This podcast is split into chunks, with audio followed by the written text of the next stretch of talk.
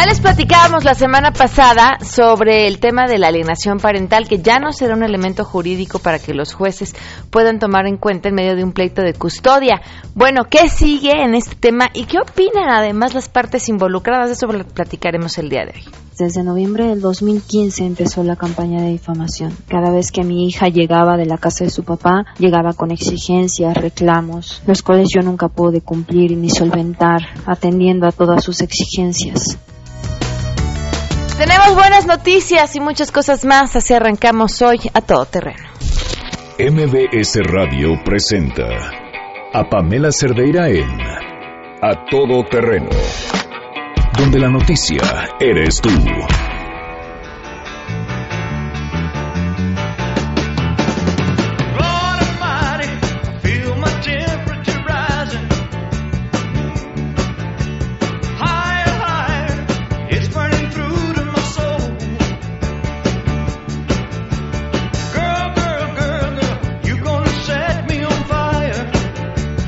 40 años de la muerte de Elvis Presley y hay gente que sostiene que Elvis Presley, junto con Pedro Infante, no murió.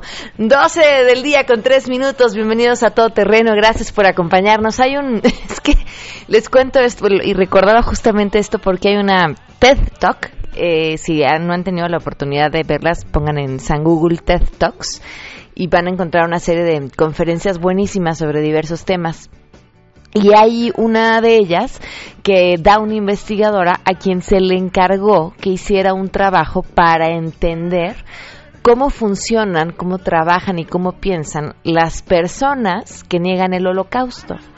Y ella decía, ¿cómo?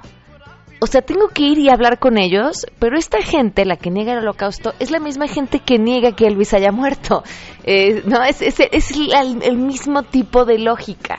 Bueno, finalmente le pagan por hacer este trabajo y va y se dedica a investigar eh, cómo, cómo es que, qué elementos utilizan, cómo se tuerce la realidad y, cómo se construyen estos argumentos que logran siempre pues engañar a uno que otro.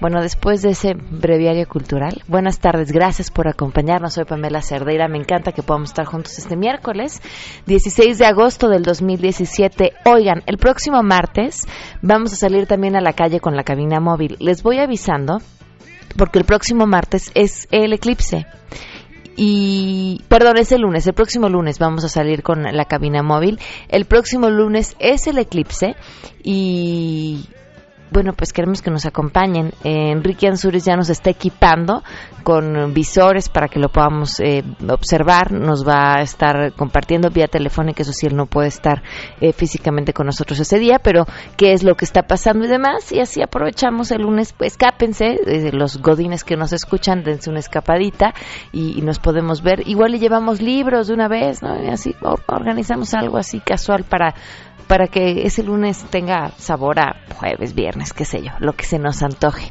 Bueno, eh, en otros temas, le agradezco eh, enormemente a la señora Ana María Delgado que nos acompaña vía telefónica. Ana María, muy buenas tardes. Hola, muy buenas tardes. Eh, Ana María, ¿qué, ¿qué es lo que me pasó con tu hijo, Ángel Emanuel?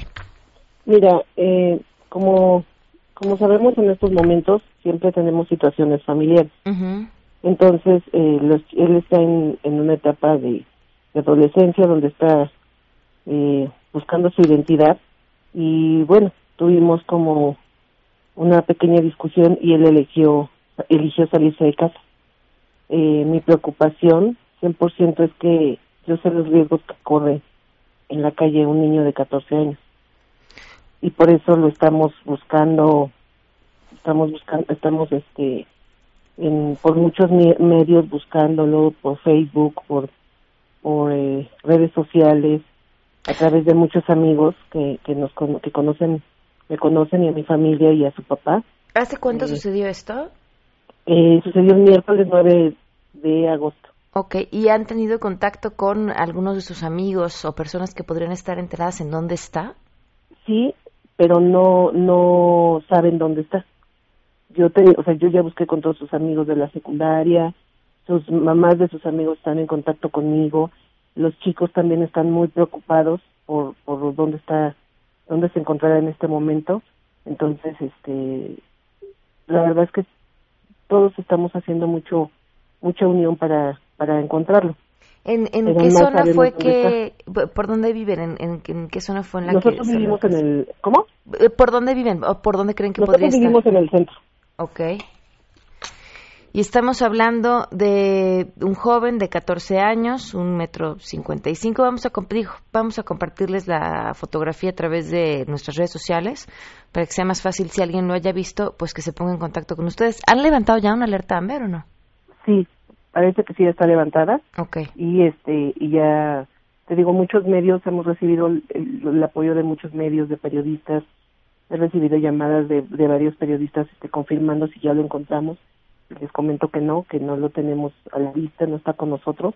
Entonces, este, yo le pediría a las personas eh, que, pusieran un poquito de atención, porque a veces andamos como caminando y las prisas y todas nuestras actividades, si lo llegan a ver, eh, le llamen inmediatamente a, a pues al, al, a la primera persona es a un policía para que nos pueda apoyar con, con este que lo pueda llevar a un lugar seguro, a una delegación o a un sitio donde podamos este tener acceso a él y este o que nos llamen a los teléfonos que hemos que hemos estado posteando a Facebook, yo puedo dar mi número para este para que me marquen y desplazarme inmediatamente para para que él regrese con nosotros. 4611-7560 es uno de los números y es Ángel Emanuel Delgado González. Eh, pues muchas gracias, eh, Ana María. Ojalá, ojalá aparezca pronto. No, gracias. Yo sé que va a regresar pronto y, gracias por su apoyo. Gracias. Hasta luego, muy buenas tardes. Híjole, sí, chamacos, ¿no? De edad bien complicada y con una conciencia pues digna de esa edad, de no saber los peligros a los que se enfrentan en, en, en, una ciudad como esta y en un país, en la situación en la que actualmente se está viviendo, donde justamente los chavos son carne de cañón. Vámonos a arrancar de una vez con información. Saludo a mi compañera Angélica Melín.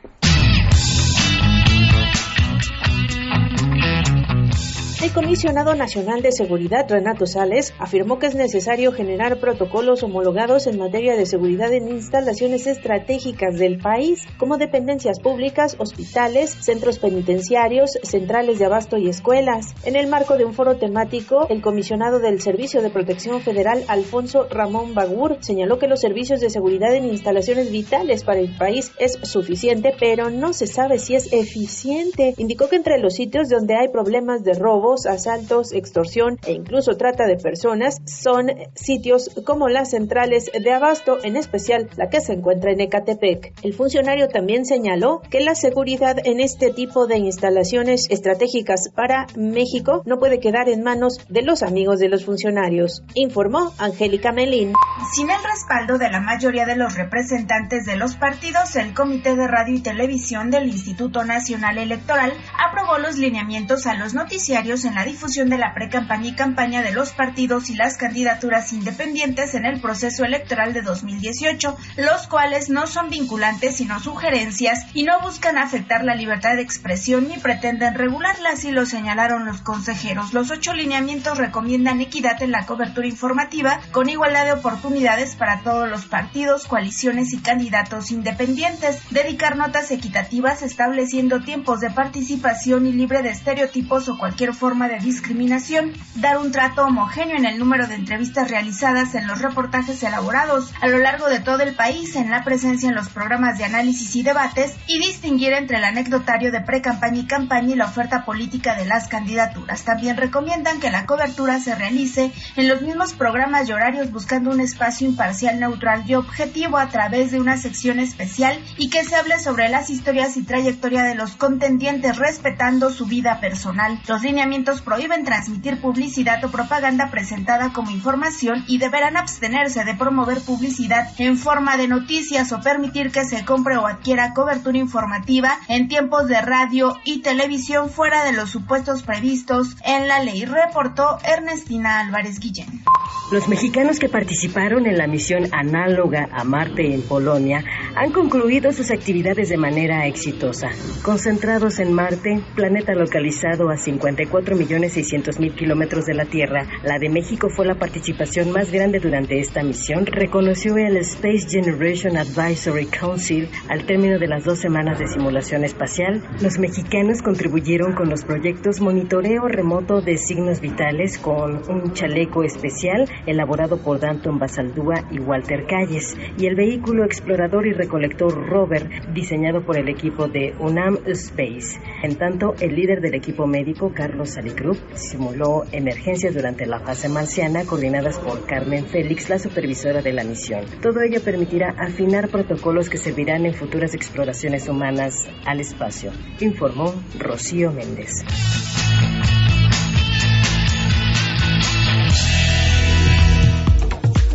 12 el día con 12 minutos. Vamos con las buenas noticias.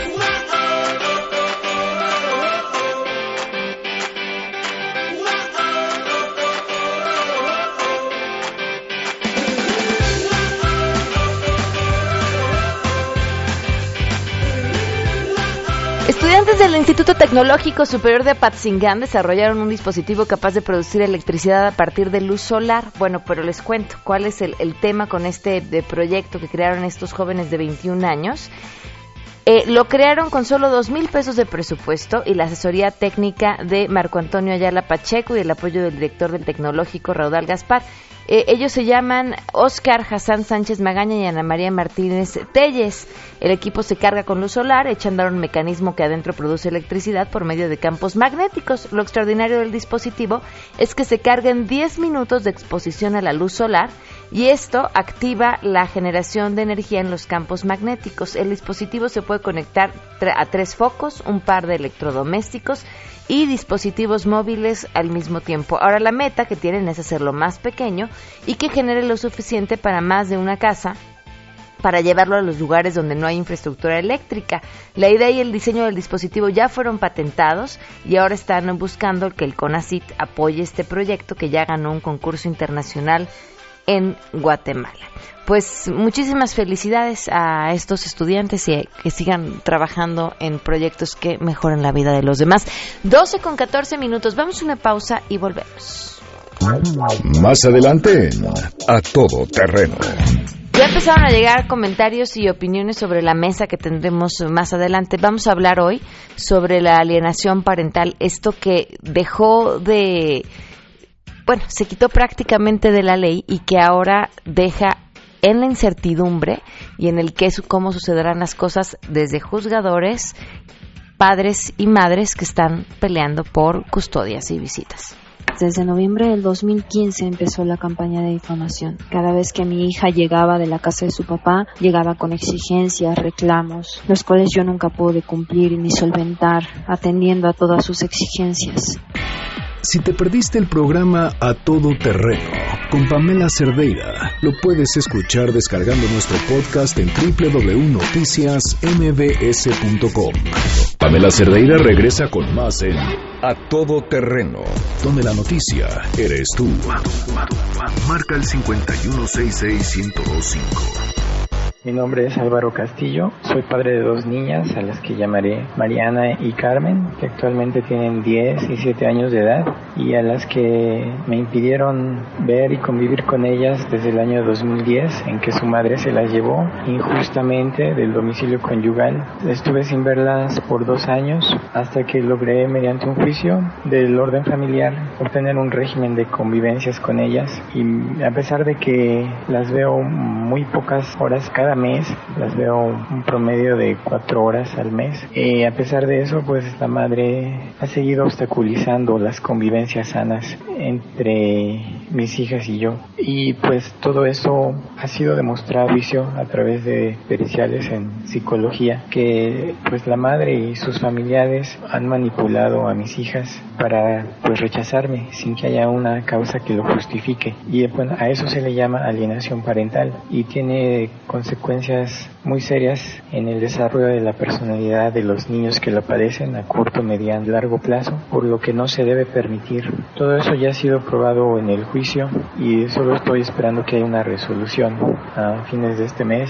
Tal vez se lleve a cabo la última audiencia y ya se mande a sentencia. Quiero decirle a los padres que no cometan ese tipo de conductas que hagan que uno de los padres haga que los hijos rechacen al otro progenitor simplemente por una falta de madurez para llevar sus problemas personales que hayan tenido, siendo que los únicos que pagan las consecuencias, los más afectados son los hijos. 12 del día con 19 minutos, continuamos a todo terreno. Bueno, pues así el término de alienación parental quedó fuera del Código Civil en la Ciudad de México y esto tiene implicaciones, consecuencias y por supuesto un tema que discutir. Les agradezco muchísimo a nuestros invitados que nos acompañan el día de hoy. Juan Tapio Mejía, juez 28 de lo familiar del Tribunal Superior de Justicia de la Ciudad de México. Gracias por acompañarnos. Gracias, 38 familiar. ¿Eh? 38, una disculpa, juez del 38 familiar. Muchas gracias por acompañarnos. Eh, también eh, nos acompaña eh, Rocío Estela López, psicóloga. Gracias por estar con nosotros, Rocío. Eh, está con nosotros también Alejandro Heredia, presidente de la Asociación Mexicana de Padres Separados. Gracias por acompañarnos. Muchísimas gracias por la invitación. gracias. Y Edith López, abogada, también gracias por acompañarnos. Gracias. Edith, ¿podrías tú platicarnos un poco el antecedente sobre este término para comenzar con nuestra discusión? Sí, desde el ámbito legislativo se introduce una reforma al Código Civil, el artículo 373, me parece bis, en donde eh, aparece por segunda ocasión en este código la, figura de alienación parental, la segunda ocasión que se introduce es en el 2014. Y en esta figura, bueno, se determina eh, dos tipos o modalidades de alienación parental, en donde básicamente se habla de eh, una manipulación hacia hijos e hijas por alguno de los progenitores, puede ser la madre, el padre o las madres o los padres, y eh, este, en donde se eh, transforma la conciencia de ese niño y puede causar eh, miedo, odio, repulsión hacia otro de los padres. ¿Qué se determina con esta figura? Pues la pérdida de la patria potestad y además este todo contacto con la familia del padre o madre alienador depende del grado eh, de, que se tenga de alienación. Y bueno, pues básicamente se, se crea esta figura para eh, eh, regular este tipo de manipulación que se da en los casos familiares a partir de una serie de, primero, una acción de inconstitucionalidad que interpone la Comisión de Derechos Humanos de la Ciudad de México, una serie de eh, inconformidades de organizaciones, sobre todo de derechos de niñas, niños y adolescentes y también de organizaciones de derechos de mujeres, se empieza a hacer todo un análisis y un cabildeo que llevan a que finalmente en julio, creo que es el 7 de julio, el jefe de gobierno presente una iniciativa por el cual se deroga la figura. Se discute en la Asamblea y por unanimidad se deroga la figura y es publicado en la Gaceta Oficial de la Ciudad de México y actualmente esa figura ya no está en vigor en la Ciudad de México. Alejandro, ¿qué opinan ustedes? Bueno, pues este el concepto de alienación parental lo investigamos desde hace más de 15 años por una experiencia personal. Sin embargo, en el año 2004, en el mes de abril, este, aquí el doctor Juan Tapia Mejía hizo una propuesta de reforma motivado porque había este precepto en los tribunales de justicia de la Ciudad de México. En el mes de abril se metió la propuesta de reformas al Código Civil. En el mes de junio se dictaminó en el mes de septiembre se aprobó y en el mes de diciembre del 2004 entró en vigor este concepto de alienación parental motivado por la Comisión de Grupos Vulnerables y que el jefe de gobierno en ese entonces, don Andrés Manuel López Obrador, aprobó por unanimidad. Y este concepto salió un poquito con falta de ortografía, puedo decir. Y sarcásticamente, diez años después, en el mes de mayo, el 9 de mayo, nuestro estimado doctor Miguel Ángel Mancera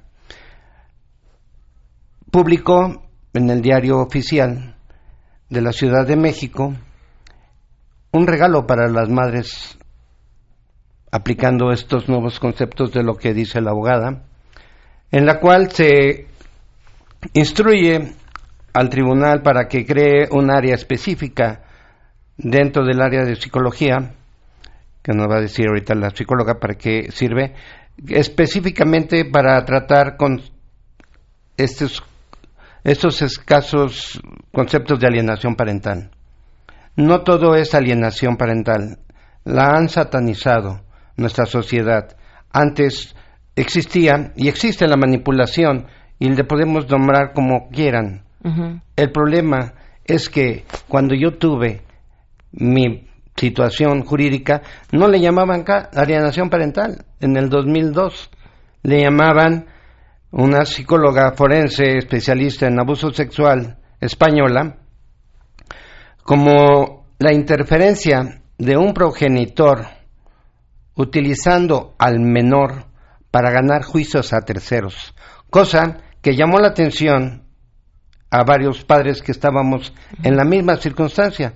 Y fue motivo por el cual se organizaron mesas de trabajo en el Tribunal Superior de Justicia en la cual nuestro invitado Juan Tapia Mejía intervino y de ahí salieron propuestas de la UNICEF, de la Comisión de Derechos Humanos, de investigadores de la Universidad Nacional Autónoma de México y de diferentes instituciones psicólogos y hicimos congresos a nivel internacional y fuimos investigando y trayendo a lo mejor que podía hablar sobre el tema, desconocido, pero no le podemos decir que es el concepto término alienación parental, sino que pues, existe desde muchos años. A ver, hay un, hay un tema aquí que, al que quiero regresar en un momento, que es este que, denominas regalo a las madres, porque creo que es un tema que puede afectar tanto al papá como a la mamá, pero regresamos ahorita a este tema, quisiera escuchar al juez al respecto. pues gracias por la invitación. Nada más haciendo una pequeña reseña y aclarando este en cuanto a los conceptos que hemos señalado, nos han señalado, esta reforma, efectivamente, como lo dice Alejandro, empieza en el año 2004 y yo me permito hacer el, el, anteproyecto de elaboración de iniciativa. Y la Asamblea lo retoma porque efectivamente estaban planteándose diversos problemas. ¿Cuáles son los problemas que se presentan en tribunales? Que sea padre o madre, esto no, es una cuestión sexista, no es una cuestión de género. Puede ser el la madre, puede ser el padre que no permite las convivencias sanamente con el otro padre, con otro progenitor. Aquí deriva también la custodia, custodia de hecho o custodia de derecho. ¿Cuál es la diferencia, perdón? La custodia de hecho es la que ya están viviendo antes de un proceso. El padre o la madre detenta a los hijos, ¿sí? el hijo pudo haber sido arrebatado o pudo haberse dejado por uno de los dos, porque no tienen los tiempos, no tienen la economía, etcétera. Pueden ser diversas circunstancias.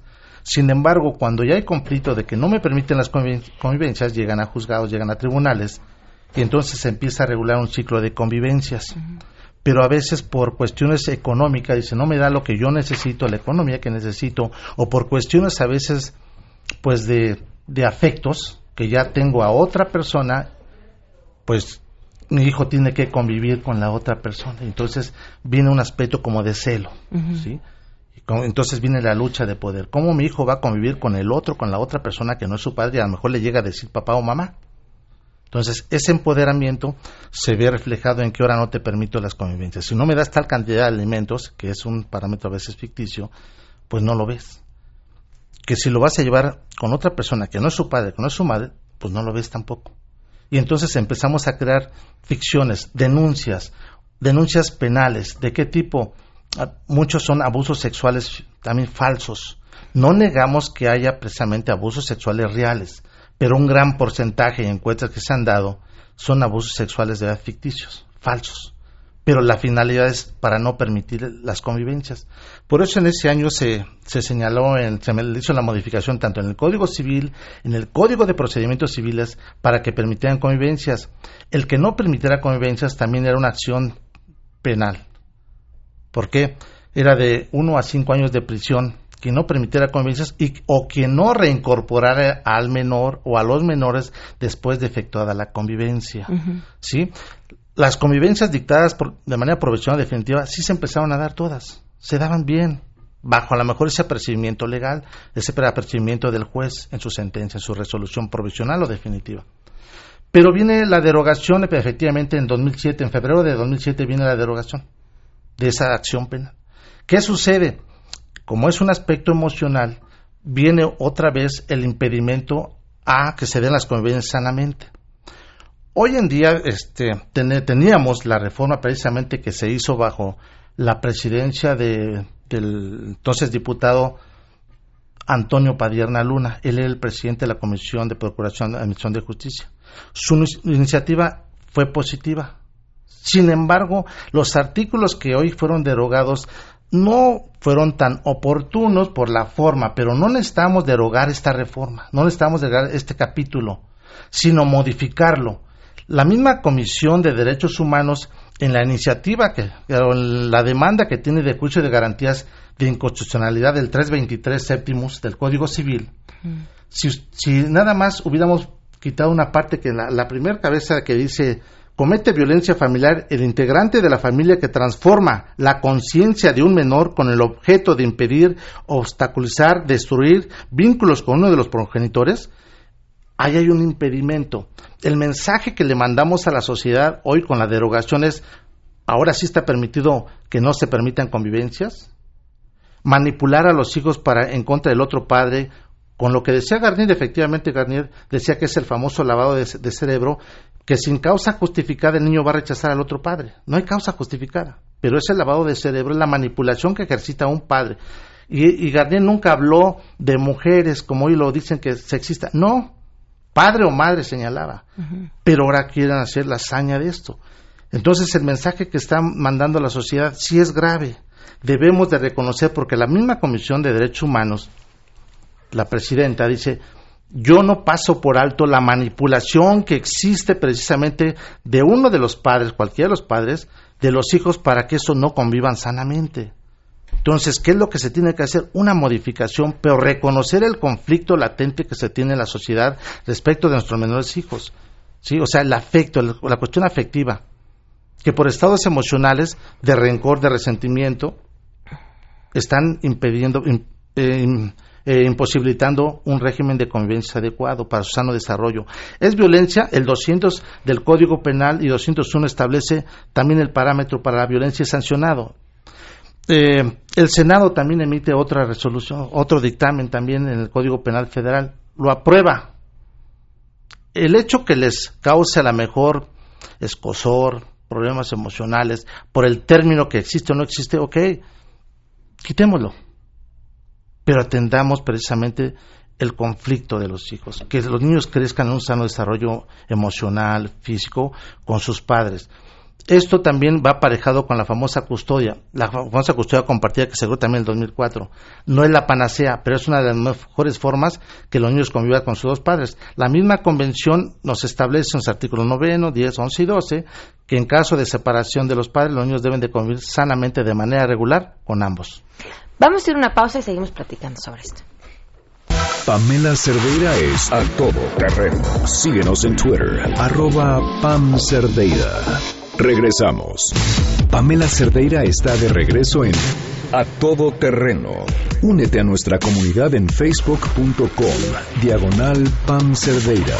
Continuamos. Mi nombre es Carla Karina Martínez Martínez. Desde noviembre del 2015 empezó la campaña de difamación. Cada vez que mi hija llegaba de la casa de su papá, llegaba con exigencias, reclamos, los cuales yo nunca pude cumplir ni solventar, atendiendo a todas sus exigencias. Todo lo que yo hacía estaba mal, pero pobrecito de su papá, porque su papá sí la quería y yo no. Ella me empezó a decir que yo nunca la había querido, que yo la había querido abortar, que yo en realidad nunca la quise, cosa que nunca era cierta. Desde marzo del 2016 estoy en una lucha legal por recuperar a mi hija, por recuperar la nobleza, el don de gente que ella tenía. Porque ahora lo único que hay hacia mí y hacia mis padres es odio. Ella actualmente dice que me odia, que me quiere ver muerta, que no me quiere volver a ver. Del 18 de febrero al 23 de marzo yo estuve en contacto con ella. Ella me dijo que me quería, que me amaba. Cuando ella misma me solicitó, me pidió que quería que volviéramos a vivir juntos, nuevamente empezó la campaña de difamación y en la audiencia del 3 de abril ante el juez 27 familiar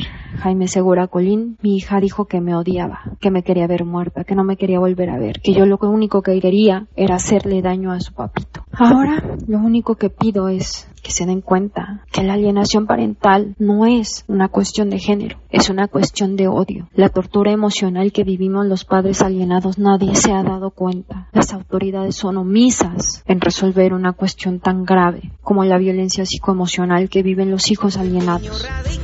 12 con 38 minutos, no hemos escuchado a la psicóloga Rocío Estela, te escuchamos. Sí, buenos días, gracias por la invitación.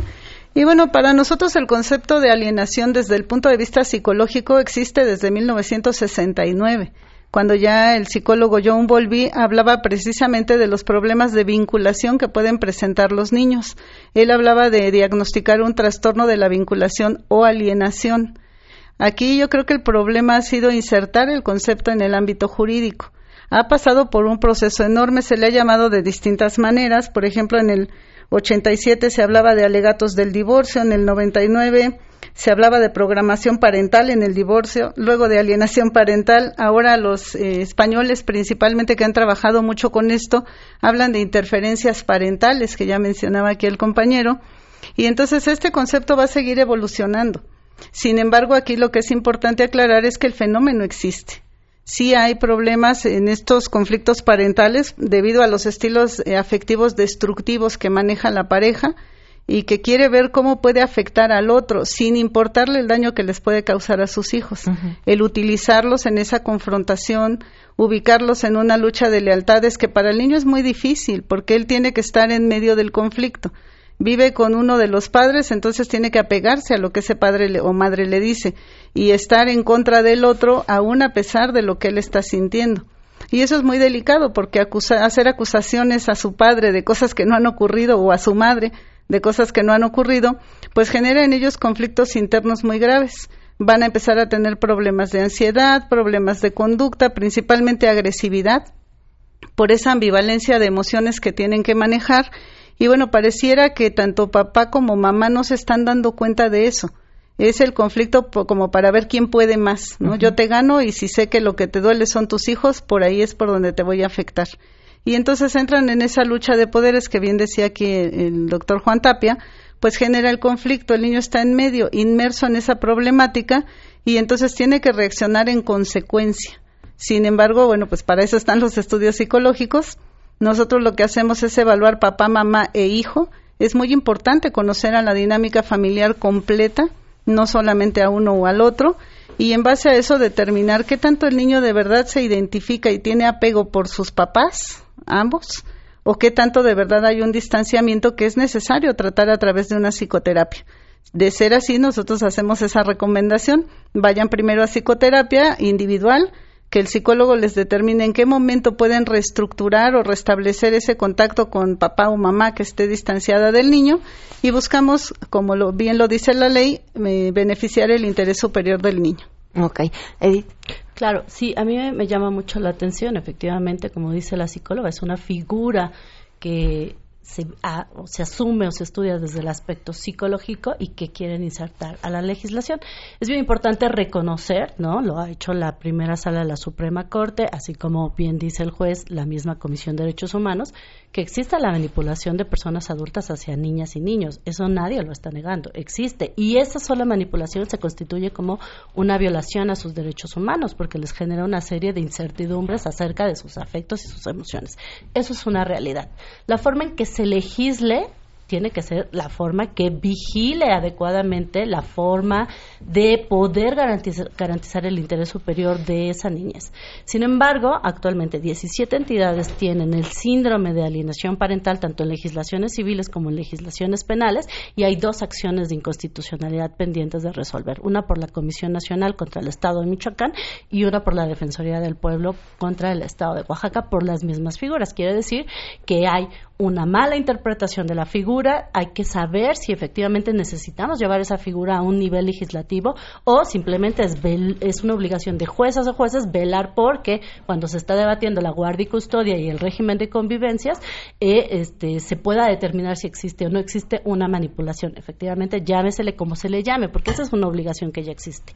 Ahora es bien importante algo que ha dicho la primera sala y que dice, ¿no? Y es una, una eh, sentencia del 2012, es decir, cuando no existía la figura de la alienación parental en la Ciudad de México por un amparo de la Ciudad de México.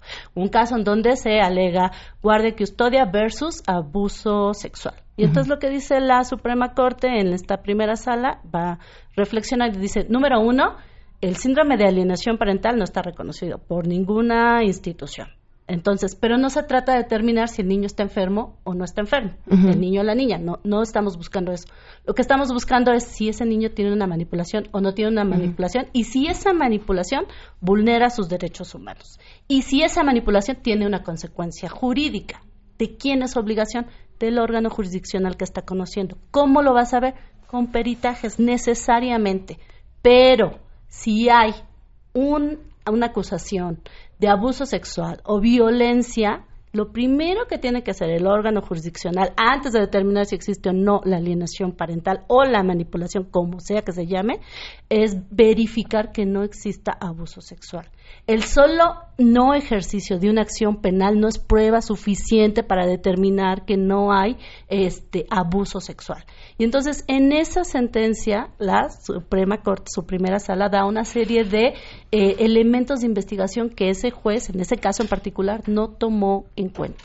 Y entonces va diciendo punto por punto qué es lo que tendría que haber hecho frente a una serie de eh, observaciones de convivencia familiar en donde se observa efectivamente que las niñas poco a poco se fueron distanciando del padre y al final ya no quisieron, la madre les programaba actividades el día de visita. Pero a su vez hay una serie de testimonios y declaraciones de la niña que dice efectivamente que fue víctima de abuso sexual. Entonces, ¿cómo lo tiene que determinar ese juez? Sí, efectivamente por ahí hay manipulación. Y lo que dice ahí también el juez y que es muy importante es cuando existen casos de abuso sexual reales o casos de violencia sexual, además de determinar primero que existen, es comprensible que la madre, ¿no? O en este caso el padre, esté intentando proteger a sus hijos diciendo, pues efectivamente, no quiero que convivan porque realmente hay un caso de abuso sexual. Entonces, si es obligación del órgano jurisdiccional, en este caso en materia civil o familiar, determinar todas las acciones de investigación que tenga que realizar inclusive en suplencia de, de la queja, para decir primero, oigan, pues sí, sí existe abuso sexual o no existe, o sí hay violencia con independencia de lo que se haga en el órgano jurisdiccional penal o no, no existe y después irse por la alienación parental. Es decir, no se puede tomar uno sobre otro. Si digo alienación, inmediatamente descarto abuso sexual y, sobre todo, y que es bien importante, la forma en que se inserta en la legislación. A ver, ya están todos alzando la mano por, orden de... Este, el, concepto de el, que están hablando de posible denuncia falsa de abuso sexual, la vivimos y la viví y fui sometido a peritajes psicológicos muy severos. Incluso perdí el trabajo. Perdí la no la custodia, sino más bien perdí la convivencia con mi menor hijo.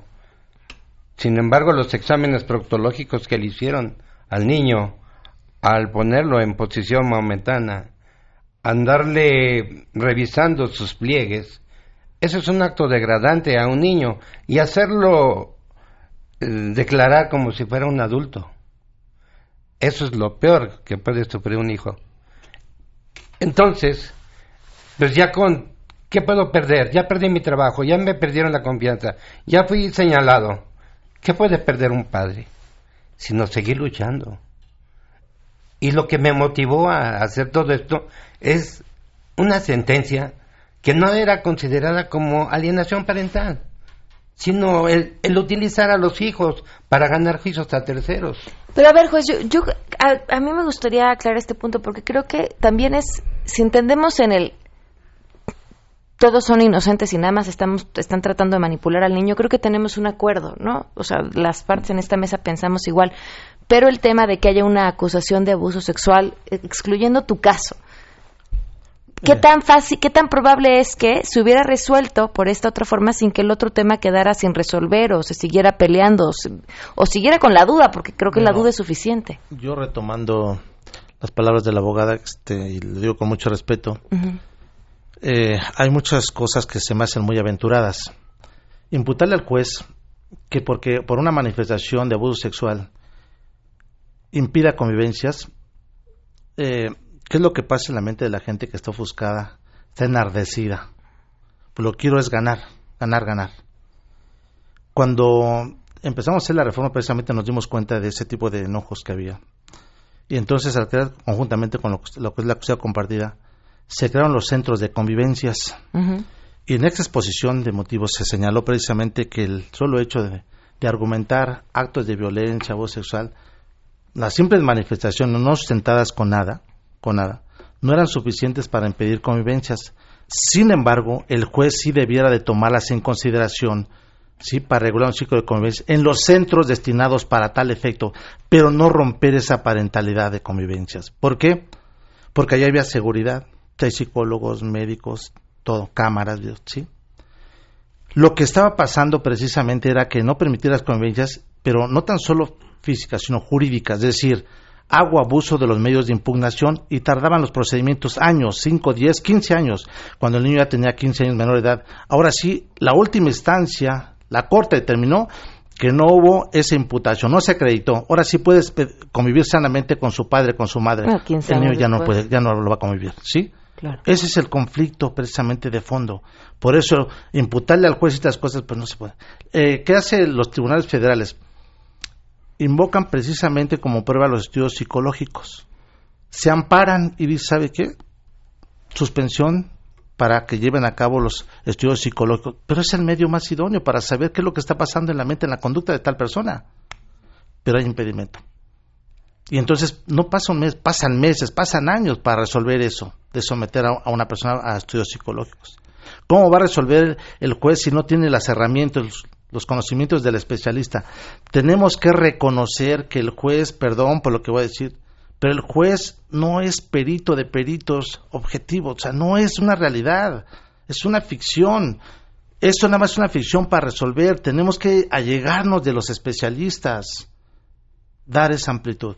Por eso yo señalo ahorita, digo con mucho respeto, que, que tenemos que crear nuevos mecanismos para que se den convivencias. Porque si tomáramos en base de que hubo un abuso sexual y la madre nunca denunció, estaríamos en presencia de una conducta delictiva por omisión de esa madre, de ese padre, por no haber denunciado.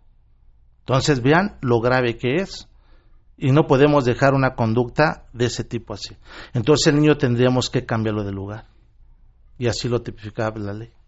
Vamos a ir a una pausa y volvemos. Si tienes un caso para compartir, escribe a todoterreno.mbs.com. Pamela Cerdeira es a todoterreno. En un momento continuamos.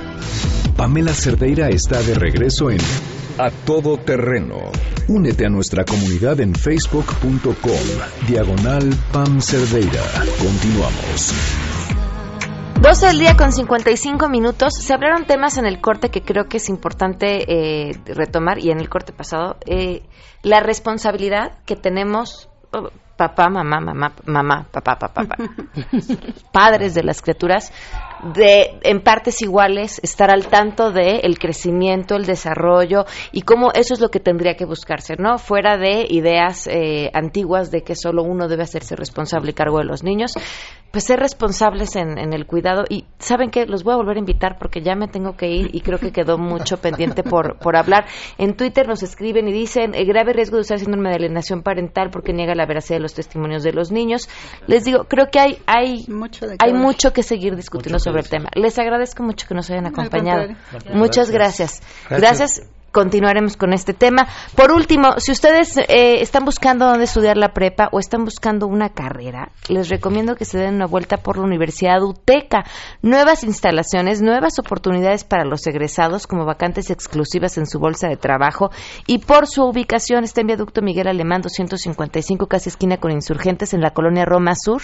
Llegó el día de su nueva vida siendo parte de la comunidad UTECA. 52 5264-8520 o registrándose en www.uteca.edu.mx para que tengan más informes 5264-8520. Nos vamos. MBS Radio presentó a Pamela Cerdeira en A Todo Terreno Te esperamos en la siguiente emisión, A Todo Terreno, donde la noticia eres tú. MBS Radio, en entretenimiento, estamos contigo.